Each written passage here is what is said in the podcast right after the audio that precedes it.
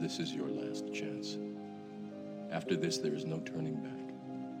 You take the blue pill, the story ends. You wake up in your bed and believe whatever you want to believe. You take the red pill, you stay in Wonderland, and I show you how deep the rabbit hole goes. Bienvenue sur Wake Up, votre podcast de la préparation mentale. Nous recevons du coup euh, Yuen. Il a accompagné des équipes euh, tout au long donc, de sa carrière actuelle, donc des joueurs de League of Legends. Il est passé par le sport classique également. Donc euh, bah, je vais le laisser s'introduire comme d'habitude. Euh, je trouve ça toujours plus convivial que la personne invitée s'introduise et après on va tout simplement enchaîner cette série de questions-réponses pourrait-on dire. Salut Yuen, comment vas-tu? Salut, salut, ça va, ça va, content d'être ici de pouvoir discuter avec toi.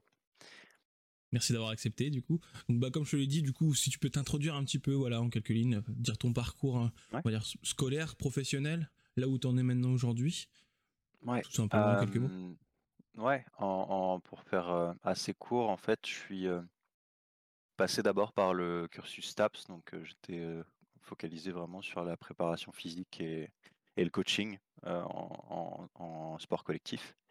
Et en fait, en, pendant, pendant que je le coachais, je jouais aussi beaucoup au handball et je me suis rendu compte de, l'impact ou de l'importance en tout cas des facteurs euh, psychologiques dans la performance. Et donc ça m'a fait euh, m'intéresser à, un master en, en psychologie de la performance et en, en management du sport. Donc je me suis, euh, lancé dans, ce coin-là.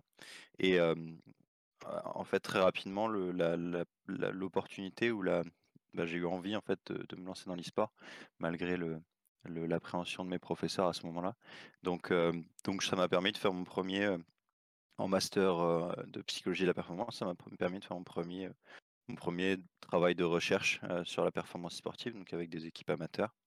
Et de fil en aiguille, d'équipe en équipe, d'expérience en expérience, en, en commençant à travailler sur Rainbow Six, j'ai eu l'opportunité d'aller travailler avec, avec l'équipe de chez Navi, qui correspondait pour moi en termes d'études au moment où j'ai terminé mon master en psychologie de la performance et que j'ai recommencé un master en optimisation de la performance, cette fois-ci euh, pour préparer un travail de thèse donc au laboratoire de Brest. Et donc, euh, donc euh, travailler avec, avec les, joueurs de chez Navi sur la quantification de la charge de travail et, et puis, et puis dans, la, dans la foulée, j'ai eu les opportunités de travailler avec G2 et avec les CS et les R6 et puis bah, de, de fil en aiguille, je me suis retrouvé à avoir euh, le contact et, le, et la, la bonne opportunité pour être ici avec, euh, avec Fnatic. Donc, euh, donc me voilà ici à discuter avec toi maintenant, travaillant chez Fnatic. Bah, merci du coup en tout cas de, de cette introduction. C'est intéressant. Alors juste pour faire un petit point, euh, tu as indiqué que tes professeurs du coup ils étaient pas, ils avaient une appréhension quand tu voulais t'orienter vers l'e-sport. Pourquoi? Euh, je pense que c'était encore, euh, je dirais qu'il y a encore, il y a une différence maintenant de perception de l'e-sport entre aujourd'hui et il y a du coup euh, trois ans. Euh, c'est que euh, les professeurs qui manquaient potentiellement de, visibilité sur le- le- l'environnement e-sportif qui est hyper accueillant, mais en même temps, quand on n'est pas dedans, on n'a pas toutes les informations.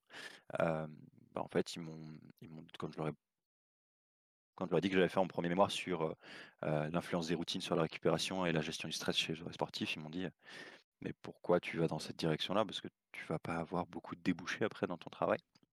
Donc, je crois que ça m'a, ça m'a un peu, un peu piqué ou, ou, ouais, piqué à vif de, de- de- d'entendre ça. Donc, ça m'a motivé encore plus à aller tenter le truc pour leur dire que s'il y avait, il y avait de la place largement pour travailler euh, et qu'il y avait, il y avait vraiment un besoin aussi d'aller dans ce, dans ce domaine-là. Et en fait, très rapidement, euh, j'ai intégré l'association pour la recherche et les études francophones sur l'e-sport.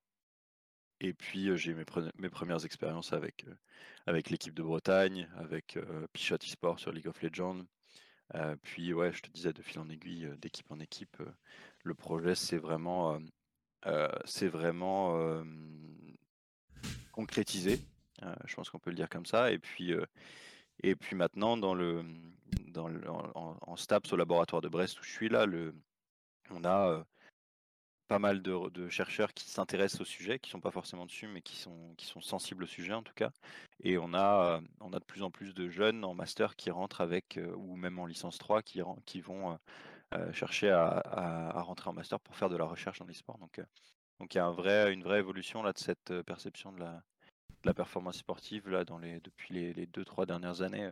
Alors les raisons pour lesquelles ça s'est développé, je vais pas je vais pas rentrer dans les dans les détails, mais mais en tout cas c'est cool de voir qu'aujourd'hui on a on a on progresse pas à Mmh. pas. Effectivement, et puis je pense que c'est ça, c'est la, la mentalité évolue. On, on le voit, hein, les- l'e-sport prend de plus en plus de place à travers les médias. On, on en entend plus parler. Euh, après, je pense aussi il y a le côté, ça reste du jeu vidéo, donc du coup il y a tout un travail sur bah, cette notion que le jeu vidéo c'est pas c'est pas ce que les gens en pensent, le mal en général, et qu'au contraire même il y a des vraies performances sportives euh, liées au, au jeu vidéo et que bah, voilà les, mentalités commencent à changer. Euh, Peut-être qu'un jour on sera aux Jeux Olympiques, on sait pas. Peut-être. Pourquoi pas, ça pourrait être intéressant à mettre en place. Ok, très bien, bah merci pour cette explication du coup. Je trouve ça intéressant de quand même euh, parler de la vision qui évolue. Mine de rien, même juste en trois ans, on voit quand même une différence. euh, je pense que toi tu constates même de plus en plus au sein de tes études, que la vision euh, change et qu'elle va même dans le bon sens et qu'elle permet également, je sais que c'est un peu le débat au, sein- de tout le monde, de professionnaliser le milieu tout simplement et que ça devienne plus le, parfait inconnu, pardon, façon de parler bien entendu, qui n'a aucune formation et qui devient préparateur mental, par exemple, ou même tout simplement e-sportif. hein. Je pense que c'est un milieu qui a besoin aussi d'être encadré au niveau joueur, euh, dans le sens où c'est des carrières courtes. Je, compare souvent à la- un peu à la carrière du footballeur, où, euh, le, joueur e-sport, lui, va, arrêter euh, assez rapidement, hein, mine de rien. Je n'ai pas forcément les chiffres en tête, mais je crois que vers les 30 ans, ça commence à s'arrêter en général, 30-35. Quelques exceptions qui arrivent à continuer, mais c'est très rare. Puis bah, sauf que bah, le joueur e-sport, lui, contrairement au, au- au footballeur, il n'a pas le même salaire. Donc du coup, c'est plus compliqué la suite, quoi. Donc voilà, Ouais. tous ces aspects-là, je trouve ça intéressant pour euh, professionnaliser le milieu et la suite. Euh, bah du coup, alors, petite question, j'aime bien, c'est une question que j'aime bien poser à tout le monde en général, c'est est-ce que tu aurais une définition qui est la tienne hein, de la préparation mentale?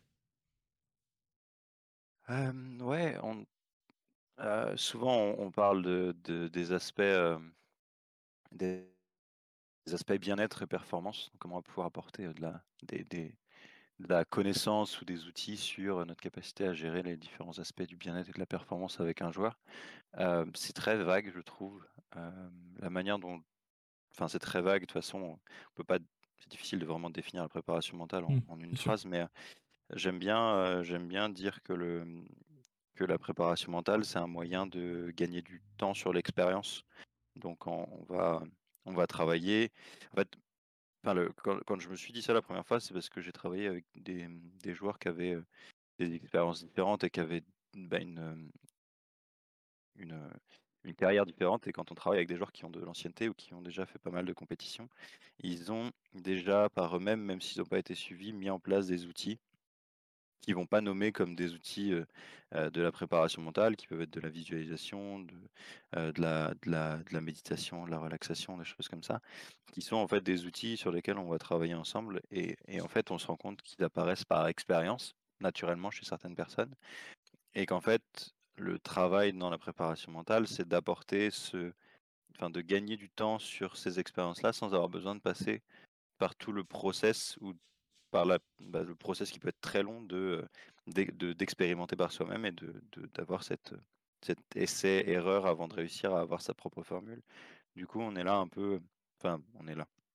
Moi, je me je me vois un peu comme, heu, comme, heu, la personne ressource qui va permettre au joueur de gagner du temps sur sa, sur l'apprentissage de la culture de la performance. Donc, Mmh. donc voilà. Ouais, tout à fait. Bah, c'est ça. hein. Effectivement, comme tu l'as dit, il y a des joueurs qui euh, ont déjà des outils sans les nommer. Euh, mais ça, ça, je pense que ça va dans, dans la vie en général. On a, on a des choses, des manières de, parler et autres qu'on qu'on n'a pas forcément le, dire, le nom théorique. Et par contre, bah, il y a des personnes donc, euh, comme toi, par exemple, qui arrivent avec justement le cadre, l'outil peut-être plus développé, parce que même si la personne fait de la méditation, par exemple, ou, ou de la visualisation de son côté, sans le cadre théorique, on va dire ça comme ça, tu peux y apporter toi à ta touche en tant que professionnel et, euh, et lui permettre même peut-être d'améliorer finalement euh, et d'affiner son outil. Donc euh, oui, non, ça c'est, je suis tout à fait d'accord, c'est, intéressant. Mais effectivement, la préparation mentale en une seule phrase, euh, c'est un petit défi. je, te, je te le reconnais, je te le reconnais, je te le reconnais. Donc euh, ok, bah très bien. Euh, on va enchaîner du coup. Alors j'aime bien aussi passer, passer un peu de temps sur la pratique. Comme je te l'ai dit, on va parler en off, comme je te l'ai dit en off, bien entendu On va parler un peu de ton mémoire qui, pour moi, est très intéressant. Mais je vais commencer un peu sur ta pratique. Voilà, expliquer un peu en quelques mots comment toi tu accompagnes une personne, alors une personne ou un groupe, au sens là actuellement tu accompagnes Fanatic, donc du coup tu accompagnes l'ensemble du groupe. Et du coup, comment tu fais dans ces cadres-là entre j'accompagne le groupe, mais en même temps j'accompagne individuellement? Comment tu t'organises? Euh, Il y a des temps définis pour l'un et l'autre. Euh, donc on va avoir des thématiques qui seront potentiellement différentes ou parfois complémentaires euh, entre le travail qu'on va faire avec l'équipe et le travail qu'on va faire avec un joueur en particulier. au niveau de l'organisation, vraiment telle quelle, en fait, on a des entretiens individuels de manière hebdomadaire avec les joueurs, que ce soit le, matin ou le soir en fonction des temps qu'on a définis ensemble. Et, on a aussi du coup en parallèle, du coup, on a le travail avec le groupe où là on va, apporter des temps de parole, on va apporter des temps de discussion en équipe sur des thématiques qui sont liées à la performance. Donc, que ce soit le matin, dans, notre routine d'équipe, avant de commencer à jouer, on va, avoir un temps de, discussion sur notre niveau de, bien-être général ou si on a des, potentiellement des zones d'inconfort qu'il faut, qu'il faut partager avec l'équipe pour, pour la journée. Et puis le soir, on va travailler plus sur, du, sur des aspects théoriques mais très légers parce qu'on a déjà une journée d'entraînement dans les pattes, mais on, va aborder des aspects théoriques qui vont rebondir sur ce qu'on a vécu à l'entraînement ou ce qu'on a vécu pendant la séance et qui rentrent dans notre euh, sorte de, comment on pourrait appeler ça, de, de, ah mince, comment on dit ça déjà? À l'école, quand on est, quand on est au mmh collège, on a des, devoirs? Les profs doivent suivre. Non, les profs doivent suivre un. C'est pas une plaquette, c'est une. Ah oui, tu veux dire suivre, oui, un programme en gros, tout simplement. Ouais, le programme. Si, je dois résumer, ouais. tu mets en place des programmes avec, avec du coup les, le groupe et les individus. C'est ça, on a un programme de, de, de, thématiques finalement qu'on doit aborder ou qu'on veut aborder, sur, sur lesquelles on s'est mis d'accord avec l'équipe avant le début de la, compétition ou du championnat. Et ensuite, on travaille dessus de manière hebdomadaire, enfin, tout au long de la semaine du coup, mmh. pour, pour avoir ce temps de suivi en groupe. Donc en fait, on a du travail en individuel qui peut parfois coïncider avec le travail de groupe, parce que par exemple, si on travaille sur de la communication avec le groupe et que le, pendant, le, pendant une prac ou un scrim, on se rend compte y a, que ça peut provenir d'un des joueurs qui a du mal à communiquer quand il est tilté ou qui a du mal à, sélectionner les informations qu'il va communiquer pendant, l'entraînement. Alors du coup, bah, en individuel, ça va aussi être une thématique qu'on va pouvoir aborder et travailler avec lui. Et, et ouais, du coup, ça permet d'avoir cette balance-là entre groupe et individuel. Ok, oui, oui tu as, une passerelle constante entre justement le groupe, où là tu vois tout le monde dans son ensemble, et à côté ce que tu peux faire en individuel. Euh, je sais pas si euh, je sais que ça se fait de plus en plus euh, et que ça se démocratise même d'avoir par exemple caméra devant les joueurs pour les observer pendant les matchs. Toi, est-ce que c'est ton genre aussi d'approche, c'est-à-dire d'avoir une VOD individuelle de chaque joueur et de l'analyser pour pour répondre à une problématique quelconque? Ça dépend vraiment de ce qu'on cherche à avoir comme information. En gros, le, travail il se base sur la mise en place de protocoles qui ont été validés par la recherche. Donc, si on a pour chaque thématique, on va avoir un protocole différent. Et donc, si on cherche à travailler sur, et c'est souvent le cas sur la gestion du tilt pendant, pendant un entraînement ou la compétition même, là ça peut être intéressant de revenir sur de la VOD. On va du coup apprendre aux joueurs à se sensibiliser à son tilt et donc à le définir d'un point de vue externe, ce que ça, ce que mmh. ça implique pour lui et pour l'équipe. Mais si on est si on est sur un travail de quand on est sur du travail de, de suivi de la, de la récupération, on n'a pas forcément besoin de travailler sur une VOD. Mais, mais c'est intéressant d'avoir d'avoir des retours. Il y a un, outil qui est, qui est super intéressant, c'est l'entretien de confrontation, d'autoconfrontation. On va vraiment aller travailler sur pas forcément que de la VOD, mais on peut aussi travailler avec le joueur sur, sur juste des enregistrements de la com, où on va pouvoir lui poser des questions sur comment il s'est senti au moment où il parlait, où il a réagi à tel événement dans la, compétition ou l'entraînement, si, à quel, quelles sont les, choses qui lui passent par la tête à ce moment-là, et s'il est capable en fait de retracer le retracer son, mécanisme de d'utilisation de l'information et de, gestion de ses émotions et du stress dans la compétition. Et donc, donc ça peut être intéressant d'avoir de la VOD parfois. D'accord. du coup, ouais, donc tu t'en sers dans des cadres. Alors VOD, du coup, soit soit une, vidéo, soit du son, tout simplement, je suppose. Et du coup, donc donc dans alors excuse-moi, je vais peut-être dire pas forcément le bon terme, mais dans cette auto-analyse finalement que tu fais avec le joueur, vous retracez son son match, comment il l'a vécu, les bons côtés, on va dire, et également les mauvais côtés. C'est si j'ai bien compris. Ouais, pareil, ça va dépendre de la, de la thématique qu'on cherche à aborder. si on cherche à aborder le, le, langage interne ou le, la, manière de gérer, de, gérer les moments de stress, on peut, on peut aborder en fonction de, l'avancée du protocole, des aspects qui sont liés à la, la sensation de, d'efficacité perçue. Donc, où là, on va pouvoir mmh. potentiellement se focaliser sur ce qui est bien fait ou les, les réactions qui sont dites adaptatives dans la performance. Et à l'inverse, si on cherche à, à travailler sur un, un, tilt qui peut, qui peut être qui peut partager ou propager une, une mauvaise, une mauvaise atmosphère dans l'équipe, là, on va, on va potentiellement s'attarder sur les, sur les points à améliorer ou les points qui sont, qui sont actuellement pas adaptatifs et qui ont besoin d'être, transformés dans le temps. D'accord. D'accord, très bien. Bah, alors moi, du coup, tu vois, ça me fait un peu écho aussi de mon côté. Et ma question, c'est, par exemple, tu as, je vais prendre vraiment individuel dans un premier temps. Je pense le groupe, c'est tout un autre sujet pour moi au niveau de l'accompagnement. Euh, la, personne en individuel, tu vois, qui te dit, qui vient, elle veut avoir un suivi avec toi, veut faire quelque chose avec toi, mais elle sait pas forcément ce qu'elle veut faire. Est-ce que finalement les vidéos ou l'audio, ça peut être aussi un moyen de trouver avec elle, je précise, hein, c'est elle qui va trouver euh, son, sa problématique, on va dire ça comme ça, euh, qui va, voilà, est-ce que c'est un bon moyen de l'aider à trouver une problématique sur ce qu'elle veut travailler? Ça va vraiment dépendre, encore une fois, hein, de, de, de la, du type de demande, parce qu'on a souvent, enfin le, la problématique de la performance, c'est qu'elle est liée à différents aspects. Donc peut-être que pour rendre le truc plus simple, il faudrait se mettre dans l'idée où c'est un joueur sur un jeu individuel, par exemple, un joueur Fortnite qui, mmh. qui, qui, cherche à être accompagné parce que il a du mal à, à gérer son stress ou, ses émotions à, à l'entraînement ah non, en fait, ah oui, non, l'idée c'est qu'il sache pas ce qu'il est. Ouais, c'est ça, c'est qu'il ne sait pas ce qu'il veut. Euh, euh, Est-ce que ça peut être utile ou tu préfères utiliser une autre méthode hein Ça, c'est libre à toi aussi. Hein. C'est un peu complexe comme, euh, comme question, mmh parce qu'on n'a pas vraiment de joueurs qui vont venir sans avoir une une idée propre de ce qu'ils ont envie de, de, de, développer ou une, au moins une, une bribe d'idée de ce sur quoi ils ont envie de s'améliorer parce que c'est mmh, dans, dans, le procédé du coup du, du suivi de la performance euh, mais euh, mais oui dans, si on a dans, dans, tous les cas oui avoir, avoir la VOD c'est intéressant parce qu'on a on gagne du contexte à voir les choses et à entendre les choses en compétition surtout et donc euh, pour répondre clairement et franchement à la, à la question c'est oui la VOD c'est utile parce qu'on a on a on a moyen d'avoir un retour sur ce qui se passe vraiment sur le terrain. Et donc, oui, tout à ça, fait. c'est, un, truc vraiment, vraiment pertinent pour le coup.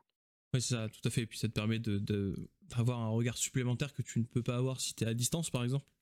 Parce que le staff, il n'est pas sur le, il est pas sur la scène hein, pendant que les joueurs jouent. Bah, le staff plutôt préparation mentale n'est pas sur la scène. Donc du coup, tu veux les observer d'un peu plus loin. Alors attendez, je vais juste tousser un petit peu ouais, du coup, comme je disais, t'es es, un peu plus loin, donc tu vas pas forcément voir ou entendre facilement et clairement les, euh, les joueurs. Donc c'est un avantage effectivement euh, de les accompagner avec la VOD. Voilà, c'était un petit aparté. Je trouve ça intéressant de parler de, ces outils qui sont quand même assez récents euh, en termes d'accompagnement.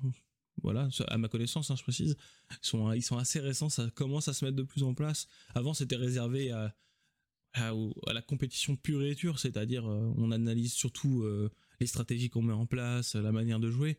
Et là, la vidéo commence à, se détourner vers également bah, le joueur, comment le joueur est dans telle situation. Et du coup, faire un, corollaire entre les deux, tout simplement.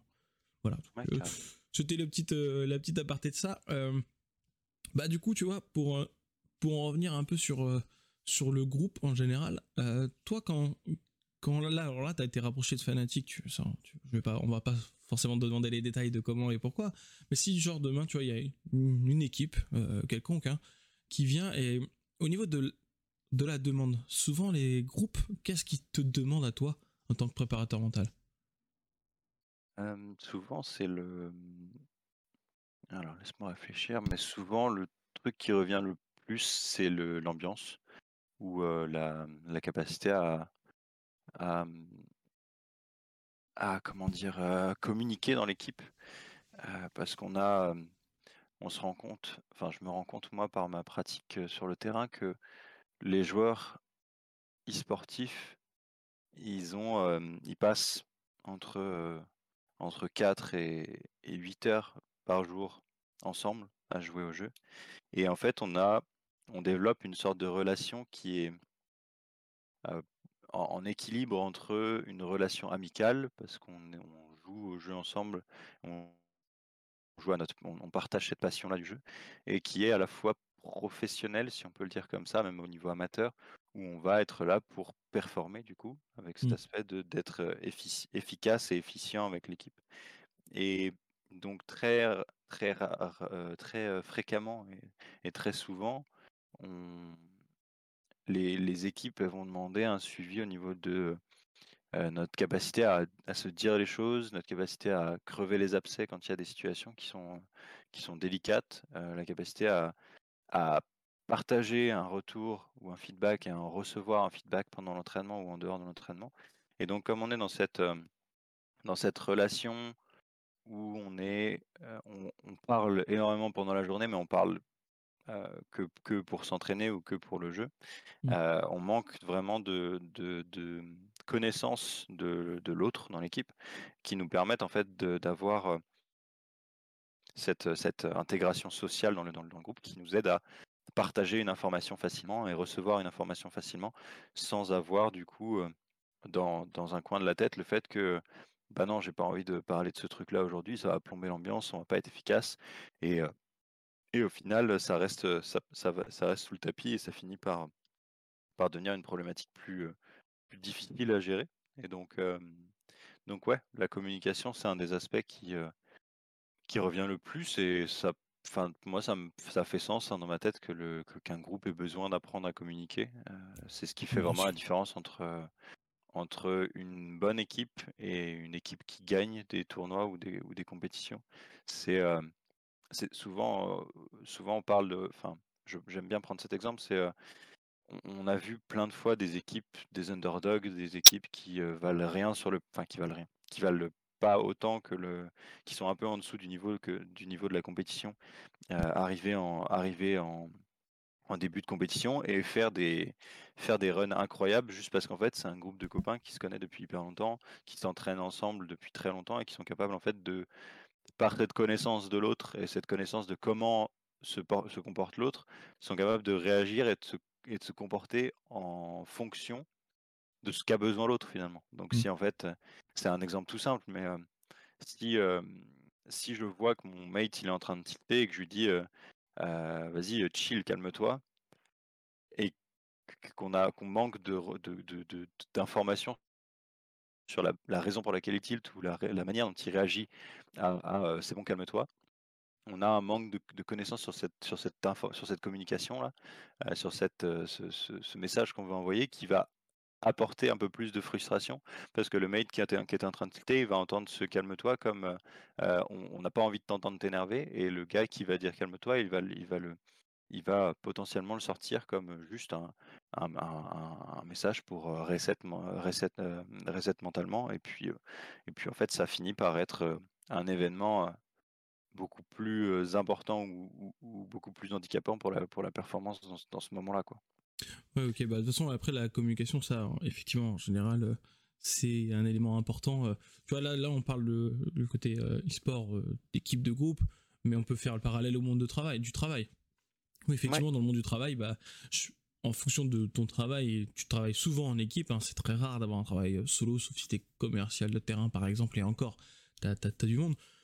Euh, cette notion de communication, c'est vrai effectivement qu'on, bah, le calme-toi, tu vois, je trouve c'est un très bon exemple parce que je pense que ça c'est un mot qu'on a tous, qu'on sort plus ou moins tous très facilement Et euh, bah, justement, des fois, quand on le sort, c'est en mode bah calme-toi, mais c'est gentil, on va dire ça comme ça. C'est juste bah attends, ok, t'es énervé, hop, on repart sur bonne base. Sauf que bah effectivement, la personne en face de toi, elle, elle va peut-être pas l'interpréter de la manière, de la même manière, et en règle générale, ça va peut-être même augmenter sa colère. Donc du coup, bon, ça, ça a un effet euh, négatif euh, au long terme pour le groupe. Donc euh, de travailler la communication, effectivement, ça c'est important. Tu vois, tu, tu, parlais de cette notion de des groupes qui sont certes pas haut niveau, façon de parler, mais comme ils sont amis depuis longue date, et du coup ils sont, alors ils communiquent beaucoup aussi, hein, parce que tu peux être ami de longue date mais ne pas communiquer énormément, mais grosso modo ils, ils communiquent énormément entre eux. Du coup ils se connaissent et effectivement ils vont être sur l'aspect mental, ils vont être plus performants parce qu'effectivement il y en a un qui s'énerve, le copain d'à côté, il va pas lui dire calme-toi, il va lui parler de la manière dont ils se parlent couramment entre eux et ce qui va avoir des effets beaucoup plus positifs sur le long terme et sur l'efficacité du groupe. Ouais, c'est ça. Donc euh, non, c'est hyper intéressant. Bah du coup, du coup, oui, effectivement, le, groupe qui te parle, qui te demande de la communication en général, je pense que c'est même l'un des éléments. Euh, alors je sais pas, hein, mais que tu peux travailler sans même qu'on te pose la question, sauf si le groupe va très bien au niveau de la communication. Euh, proposer parce que bah, c'est une bonne communication, ça permet aussi à toi en tant que membre extérieur, je pense, de t'intégrer au sein d'un groupe. Du coup, d'expliquer un peu comment Ouais, ouais souvent, souvent le process, c'est plutôt l'inverse, c'est que je vais jamais apporter un, une problématique que j'ai envie de traiter. c'est plus des, une définition qu'on fait avec, avec l'équipe ou avec le groupe parce que ça permet vraiment d'apporter, enfin de, d'apporter plus d'adhérence aux thématiques qu'on va, qu'on va aborder, qu'on va traiter en équipe. C'est qu'on répond à une demande de l'équipe et on répond à une, à une, à une situation qu'on va définir du coup grâce au regard du coup du coach ou du manager de la, ou du, préparateur mental euh, mmh. avec un point de vue externe. Donc en fait, la situation c'est qu'on va aller questionner le staff, on va aller questionner le joueur en individuel, on va aller questionner le groupe ensemble, et en fait ça va faire ressortir des thématiques qui vont être euh, euh, rattachées, les, enfin qui vont être, ouais, qui vont, qui vont rebondir les unes avec les autres, et là du coup on, sait qu'on part sur une, un, qu'on part sur un suivi, un accompagnement d'une thématique qui a du sens pour tout le monde parce qu'en en fait, on, s'est regardé dans un miroir et on s'est dit, bah, en fait, euh, ouais, ok, euh, ça, on peut l'améliorer. Euh, ou alors, justement, dans ce procédé, on a pu se dire, ok, ça, c'est un truc qu'on garde comme ça parce que on, est, on est vraiment efficace sur ces aspects-là. Donc, ça permet d'avoir. en fait, l'objectif final, c'est de définir, c'est, de définir ce qui nous fait gagner, ce qu'on fait différemment des autres qui nous fait gagner et donc continuer à, consolider nos forces tout en, travaillant sur nos faiblesses. Mmh, bien sûr, et puis bah, bien entendu, laisser le, groupe ou la structure amener ces problématiques et ne pas déterminer la problématique à leur place. Ça, c'est, entièrement logique et je suis d'accord avec toi. dans, dans l'aspect, voilà. Après, moi, je parlais aussi au sens thème, tu vois. Tu peux parler du thème de la communication, du thème de. et ainsi de suite. Tu vois je vois une jonction entre les entre ce qui est une demande et ce qui n'est pas forcément une demande. Il y a, justement comme tu parles de communication, tu vois, euh, certaines personnes, certains groupes euh, ne vont pas forcément te faire, de mon point de vue, te faire une demande explicite tout de suite sur un sujet comme celui-ci par exemple parce que bah ça peut poser problème euh, tout le monde n'a pas envie d'entendre qu'ils communiquent très mal entre eux par exemple qu'il y, en a un qui en fait quand on lui dit calme-toi ça l'énerve il y a aussi cette notion de. Euh, je vois ça aussi, moi, de mon point de vue, comme euh, creuser un peu l'abcès. tu l'amener par thématique pour crever justement cet abcès qui euh, est peut-être caché. Alors attention, ça ne veut pas dire que ça l'est en, général, hein, je précise. Hein. Mhm. Ce qui est intéressant dans, l'approche, c'est aussi bah, tout simplement d'avoir un thème et d'en parler. Et après, que ça fasse un truc ou pas, c'est pas très grave. Au moins, tu as apporté une autre connaissance que tu as de ton côté pour, pour accompagner au mieux les joueurs, tout simplement. Donc voilà, tu vois, c'était un peu la vision. Euh, bah du coup, tu vois, pour continuer un peu sur ce travail de groupe et euh, faire écho, alors, comme, on a, comme tu m'avais expliqué un peu en off, tu as fait un mémoire sur la routine. Euh, ouais. Donc, le, le alors, j'ai plus le nom exact de ton, de ton mémoire, je suis navré. Mais donc, sur la routine, bah moi, du coup, tu vois, je trouve ça intéressant de parler un peu de routine là, dans, dans cette interview. Et alors, en quelques lignes, déjà, est-ce que tu peux faire un petit résumé de, des, conditions de ton mémoire, comment il a été réalisé? Et, euh, et ben, après, on va enchaîner sur les questions liées à ton mémoire. Ouais. Du coup, on a fait. Euh, c'était avec l'équipe de Bretagne d'abord, donc sur des joueurs de jeux de combat. et puis ensuite avec Pichot eSport, donc sur des joueurs de trois équipes différentes de League of Legends sur une, sur une même structure. Donc sur des joueurs amateurs, l'objectif c'était de définir ce qui pouvait, comment on pouvait ajouter des connaissances ou de, l'expérience dans le de la performance dans le, quotidien des joueurs amateurs du coup? Et donc comment on pouvait comment on, pouvait aborder les thématiques principales de la préparation mentale sur un protocole en, en suivant du, en, en observant du coup les effets que ça pourrait avoir sur la gestion du stress et de la récupération? donc l'idée, ça a été de mettre en place un protocole sur quatre semaines où chaque semaine, on a un entretien. J'avais un entretien soit individuel, soit en équipe avec, avec les joueurs où on allait aborder une thématique. Donc en gros, la première semaine, c'était la, la, respiration contrôlée. Donc on a une, une demi-heure où on parlait de, on travaillait sur la théorie et la pratique de la, de la respiration contrôlée. Et ensuite les joueurs, ils avaient du travail à faire en individuel de leur côté pour s'approprier les outils et pour qu'on puisse faire un débriefing en fait à la fin de, à la fin de cette semaine-là. la semaine 2, c'était les états de relaxation, donc la relaxation directe, indirecte, et, même chose, donc avec des exercices en individuel pendant la semaine. Et le, la troisième semaine, c'était sur l'imagerie mentale et donc la, la gestion de la gestion de la des émotions puis de la de la motivation en, travaillant ces outils-là, qui allait nous permettre d'avoir finalement une, quatrième séance qui nous permettait en fait de définir potentiellement si des routines avaient été créées parmi les joueurs et si elles étaient pertinentes pour eux actuellement. Donc en fait, c'était mettre à disposition des outils de la performance, enfin des outils basiques de la préparation mentale pour que les joueurs puissent se l'approprier et qu'on voit si ça avait une influence sur la création d'une routine et donc si cette routine elle pouvait apporter au joueur elle pouvait accompagner le joueur dans la gestion de, sa récupération et sa perception du stress. donc, pour, pour mesurer ça, on a utilisé des mmh, questionnaires, donc à mesure répétée. Donc, on avait un questionnaire chaque semaine qui allait poser des questions sur la perception de contrôle quand on est en compétition, quand on est à l'entraînement, sur la perception d'être, de mettre en place des stratégies qui nous permettent de récupérer la perception de se sentir efficace, donc l'efficacité perçue pendant la, compétition et l'entraînement. Et donc pendant la semaine, on avait tous les matins un petit questionnaire qui, demandait juste au joueur de rendre compte de sa perception d'avoir récupéré pendant, la nuit, de sa perception d'être, de se sentir capable de faire les activités qu'il a à faire dans la journée. Et, et donc ça nous permettait d'avoir une évolution mmh, du contrôle perçu, donc qui, qui, est lié au stress, et de la récupération sur, ce mois là où on a pu passer ces protocoles. D'accord. Donc si je comprends bien, finalement, pendant les quatre semaines, donc le mois, tu as mis en place chaque semaine une proposition d'un outil particulier de la préparation mentale, un outil simple, et de, de, donc, de chaque outil, tu as laissé libre cours à chaque personne que tu as accompagnée de le transformer en, en justement une routine si j'ai bien compris. C'est ça. D'accord, très bien. Et, du coup, donc, euh, alors juste pour savoir, tu as accompagné à peu près combien de personnes lors de cette session? Euh, Combien de personnes? On était. Il y avait cinq joueurs chez Crazy Sport et ensuite on avait. Euh, ça devait être une quinzaine de joueurs ou une, peut-être entre 15 et 20 joueurs chez Pichati Sport. Donc on avait une petite population d'entre 20 et 25, 20 et 25 joueurs. D'accord, ok, oui, donc ça fait, ça fait un groupe. Euh, au niveau des âges, ils étaient tous proches, ils étaient éloignés. Au niveau du, genre également, euh, est-ce que tu avais les, deux genres ou voilà, les euh, détails? Alors, on avait. Me rappelle plus exactement de, de notre écart type, mais c'était une moyenne à, à 21, entre, ça devait être entre 19 et 21, un truc comme ça.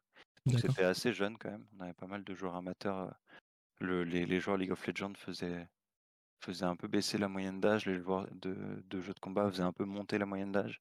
Mais, hem, mais, et puis en termes de genre, on avait je me rappelle plus exactement, on devait avoir, 18 enfin, on avait, quatre 90% de garçons et et et 10 de filles dans le dans le dans le tas. D'accord, très bien. Et, et, du coup, donc dans toute cette semaine, tout ce mois, pardon, de, de, de protocole, euh, au niveau des, comment dire, du coup, si j'ai bien compris, tu prenais des mesures par des questionnaires, donc euh, à chaque personne chaque matin. Mhm. Donc, euh, du coup, avec l'application de, de, ce que tu as enseigné la veille, euh, au niveau des résultats, du coup, ça a amené quoi en conclusion? Donc, en fait, on s'est rendu compte que les joueurs, ils avaient gagné en perception d'être prêt à jouer avant de commencer, avant de commencer la compétition. Et c'est un peu l'objectif principal, c'était que le, les joueurs puissent gagner en contrôle sur leur, sur leur, routine de pré de pré-entraînement ou de pré-match. Et donc en fait le contrôle c'est un des une des, une des thématiques de base dans les théories de la gestion du stress, c'est si je sens que je suis en contrôle de mon environnement, alors mon stress mon stress va pas forcément baisser, mais il va être sous contrôle. Du coup, il va être à, un niveau suffisamment élevé pour que je sois concentré, mais que je me sente pas débordé de, de, par la situation. Et mmh. donc, donc on a, on a, eu ce retour-là sur, sur, un, premier côté. Et de l'autre côté, ce qui était intéressant, c'est qu'on s'est rendu compte que les joueurs, ils avaient tendance à mieux utiliser leur temps de récupération parce qu'ils avaient des outils à disposition en pour bah, récupérer même sur des temps courts c'est un peu le challenge avec les joueurs amateurs, c'est que on met une double vie, donc en fait, on va potentiellement, avant l'entraînement, pendant la journée, on aura eu une journée de cours, on aura eu une journée de travail, et donc on enchaîne une double journée finalement dans une journée, et avoir des outils qui nous permettent sur 15, 20, 30 minutes de récupérer avant le, le début de l'entraînement, c'est vraiment, vraiment intéressant et important pour, la perf sur le long terme. Quoi. Mmh, tout à fait, et puis ça permet de, faire transition sur cette vie de tous les jours euh, à ce moment d'entraînement qui peut être aussi qui est intense, hein, on va pas on va pas se mentir. Donc euh, effectivement, je. Et au niveau alors du coup donc quatre semaines, quatre outils différents. Euh, est-ce que comment dire comment je pourrais formuler la question pour que ce soit clair? Est-ce qu'il y a des outils qui se sont démarqués plus que les autres ou finalement c'est vraiment l'ensemble qui a été plus efficace?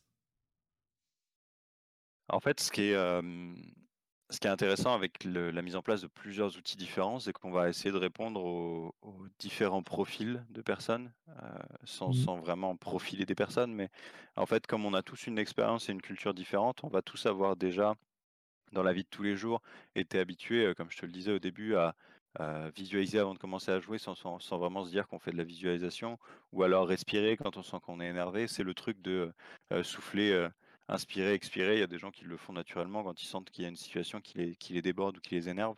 Mais du coup, en fait, on va chercher avec de la préparation, enfin, avec de l'imagerie mentale, de la relaxation, de la respiration contrôlée, on va chercher à aller toucher, euh, on va chercher à aller toucher au moins un de ces grands axes de la culture et de la, de l'expérience personnelle du joueur pour qu'il aille creuser dedans ou potentiellement en fait ouvrir à d'autres techniques qui vont faire euh, sens ou, de, ou avoir du sens pour le joueur. Et donc, euh, donc, l'appropriation, elle est, vraiment répartie sur les, sur les groupes parce qu'on a des joueurs qui vont avoir essayé de respirer une fois et qui vont dire ah ouais ça c'est mon pattern de respiration pour pour rester concentré il y en a qui vont faire de l'imagerie mentale de relaxation et vont dire ah ouais ça c'est super je vais l'utiliser pendant ma récup il y en a qui vont faire de l'imagerie mentale pendant pour de la de dynamisation et vont se dire mais ça, c'est ça, c'est pas pour moi. Je me sens, ça m'apporte trop de stress avant de commencer à jouer. Et en fait, du coup, l'idée, c'est, c'est qu'on a, on a des retours qui sont aussi variés qu'on a de nombre de joueurs parce que le, la, la clé là-dedans, c'est qu'ils ont, ils se sont appropriés les outils et ils, les ont rendus un peu perso, chacun pour eux. Donc, mmh. donc, donc ouais. tout à fait. Et puis, je pense que du coup, tu as eu des transformations d'outils, des combinaisons d'outils peut-être également, où bah, justement, c'était plus approprié, quoi. Ouais, Ouais, c'est intéressant de voir que, enfin, moi, c'est ce qui me motive aussi, c'est qu'à chaque fois qu'on travaille avec une personne, on a, on a une nouvelle manière d'utiliser un outil. parce que il y a des mmh, formulations, il y a des images qui vont avoir plus de sens pour certains que d'autres. Et, et donc, c'est vraiment, vraiment intéressant de voir, voir comment, ça se, comment ça se transforme ouais, au fur et à mesure des personnes avec qui on travaille. Oui, tout à fait. Et puis, tu arrives avec.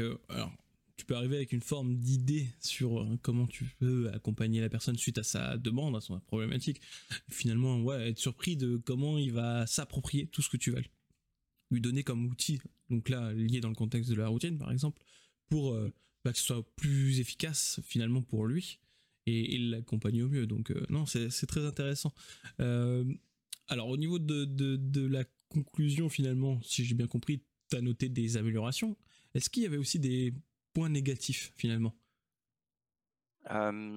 Le vrai point négatif, c'est l'adhérence pendant, le, pendant le, la mise en place de ce genre de protocole. C'est qu'on demande une, on demande de, comment dire ça, de l'implication de la part des joueurs pendant quatre semaines. C'est un travail qui, pour fonctionner, demande à, travailler vraiment de manière journalière ou, ou, alors de manière exceptionnelle de rater un jour. Mais le, le, le, point clé, c'est vraiment l'entraînement parce que c'est ce qui permet d'individualiser et de, et de se créer sa propre expérience sur ces outils-là. Et donc, donc forcément, le point négatif, c'est qu'on perd des joueurs pendant, les, pendant ces protocoles-là. on a on a des, joueurs qui vont, pour plein de raisons, parce qu'on est dans un milieu amateur aussi, donc en fait, le, le, joueur qui va s'entraîner un jour, il va potentiellement, la semaine suivante, dire que qu'il a, qu'il a, il va potentiellement dire qu'il a plus envie de s'entraîner ou alors à cause de ce, ou alors à cause de ses cours ou de son travail, plus pouvoir s'entraîner. Bref, donc on, perd en, on perd en adhérence parce que c'est un travail qui demande de, de, s'impliquer pendant, pendant un mois. donc, donc ouais, forcément, on n'a pas, on n'a pas gardé tout le monde avec soi. Quoi. Mmh, bien sûr. Puis ça fait, ça fait écho à, la, à, l'engagement euh, en général. Hein. C'est-à-dire que quand tu accompagnes quelqu'un, euh, il y a aussi cette notion d'accord en commun que si du coup tu viens dans l'accompagnement euh, avec moi, moi je t'accompagne, il faut que tu sois engagé aussi à 100%. Là, ça fait un peu à écho à cette, à cette résonance-là. Si, si, ils sont dans le protocole, bah, effectivement, ceux qui vont pas venir à 100% dans le protocole et qui vont pas suivre, pas à la lettre, mais suivre au moins du moins le protocole, ils vont sans doute se détacher et finalement, oui, tu vas, tu vas aller perdre. Ça, je pense qu'on peut l'extrapoler à beaucoup de, de, de, protocoles et de suivi en général, où si la personne ne suit pas, malheureusement, bah, t'auras aucun résultat, tout simplement. La personne n'aura pas de résultat, hein. c'est plus elle qui aura pas de résultat. Toi, en soi, tu, n'es là que pour l'accompagner, je dirais bien, donc euh, de mon point de vue. Donc, euh, ok, c'est, non, franchement, c'est intéressant du coup. et alors, ça, c'est ma petite curiosité à moi perso. Euh, après, du coup, donc, tout ton mémoire, c'est fait, ainsi de suite. Est-ce que tu as eu des contacts avec certains joueurs, voir s'ils continuaient encore euh, tout ce que tu avais mis en place avec eux pendant ce mois? Ouais. ouais, l'idée c'était d'avoir euh, potentiellement de remettre un questionnaire en place un mois plus tard, sans qu'il y ait de suivi pendant ce mois-là. et donc, donc même chose, on s'est rendu compte que tous les outils ne sont pas gardés, mais qu'il y a une partie des outils qui continuent d'être utilisés. Donc ça c'est assez intéressant quand même. Mmh. et là, là, là, ce qui est, ce qui est cool, c'est que oui, je suis toujours en contact avec. alors chez Pichot, y a, je suis plus en contact avec autant de joueurs qu'avant, mais je suis toujours en contact avec un petit noyau d'entre eux. Et chez, chez Crazy Sport, je suis toujours en contact avec tous les joueurs parce que j'ai continué à les suivre par la suite. Donc, donc ouais, ils continuent à utiliser les outils, à se les approprier.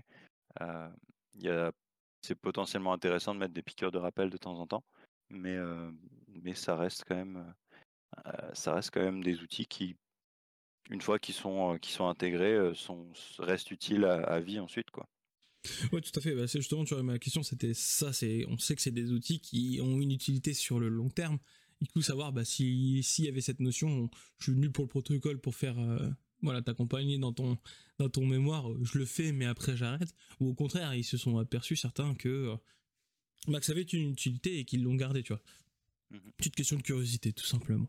Donc, euh, du coup, voilà, c'était ça, ma question. alors, pour. on va commencer à se rapprocher de la fin parce qu'il faut que je te libère, toi aussi, du coup. juste pour. Pour un peu finir dans cette notion de, de mémoire et autres, toi finalement là dans, dans ton suivi, est-ce que ce mémoire a eu un impact sur ta manière d'appréhender tes accompagnements ou tu étais déjà dans cette avant ton mémoire déjà dans cette façon-là également d'accompagner? Est-ce qu'il y a eu des effets sur toi de ce mémoire?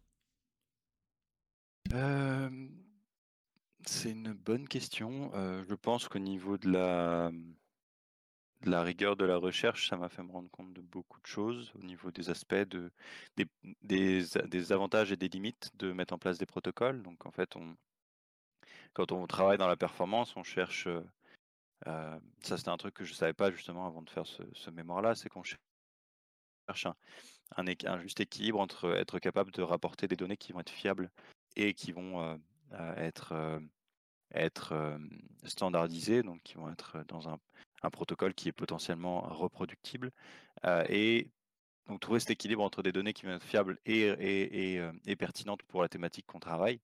Donc je disais standardisé si on peut le reproduire, mais aussi complet, parce que quand on, quand on travaille sur des outils qui sont multidimensionnels comme le stress et la récupération, il faudrait potentiellement mettre des personnes en laboratoire et, les monitorer pendant, tout le temps où on travaille dessus. Mais donc trouver l'équilibre entre cette rigueur scientifique et cette, cette intervention terrain, où du coup on va on va bah, chercher à faire avancer le travail avec les joueurs et on va chercher à donner des ressources aux joueurs par ces, à transmettre en fait finalement, je pense que c'est le terme, transmettre ces données scientifiques, transmettre ces théories scientifiques pour les, pour les ajuster au dialogue et au, aux, connaissances des joueurs, ce qui fait sens pour eux dans la performance. Et donc aussi faire attention à ces aspects on rajoute pas, on essaie, on essaie de pas rajouter de la charge mentale quand on travaille avec des protocoles comme ça. Donc le, la version courte, c'est ça m'a vraiment appris à, utiliser un protocole scientifique pour la performance sportive du coup. D'accord, bah, parfait, merci pour ce, ce, petit mot. Alors ma dernière question pour un peu clore cet échange qui est très intéressant, euh, c'est alors c'est une question rituelle. Ma deuxième question rituelle, tu vois, du, du podcast, euh, c'est quel avenir tu vois de, de la préparation mentale, pardon? Quel avenir? Euh, Bah en soi, la, performance mentale est en, est en pleine, pleine, en plein développement.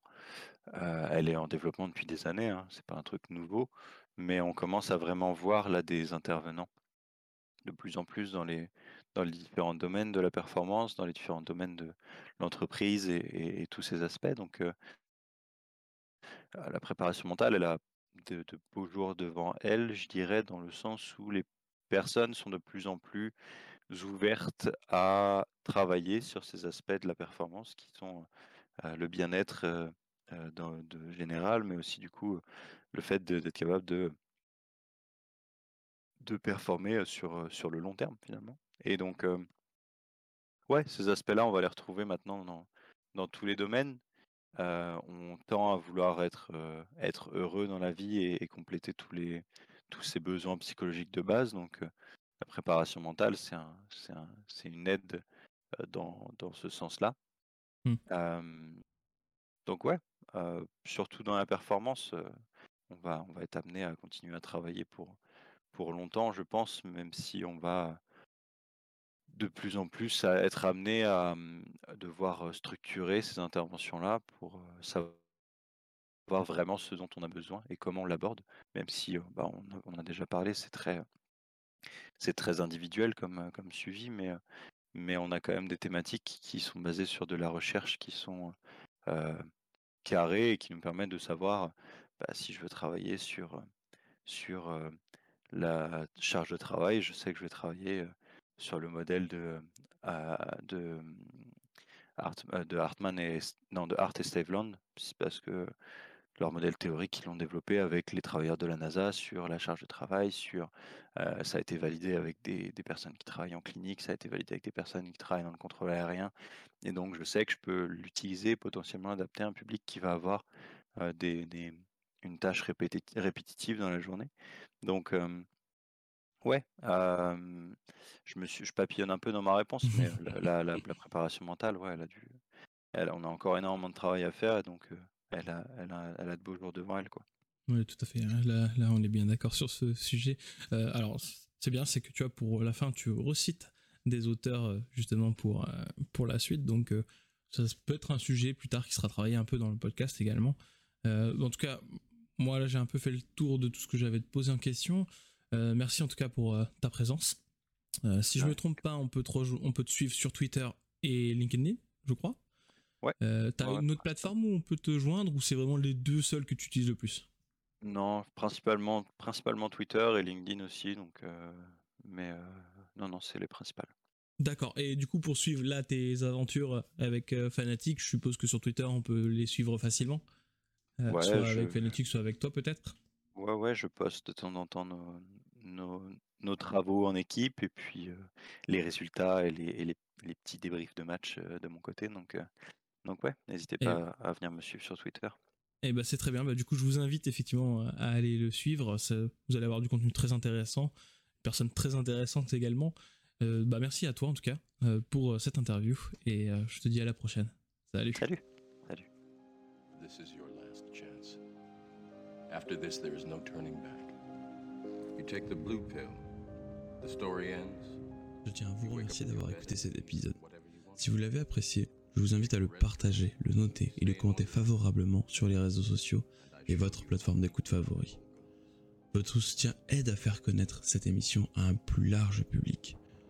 Je vous dis donc à très vite pour la prochaine diffusion. Merci encore pour votre temps et votre attention.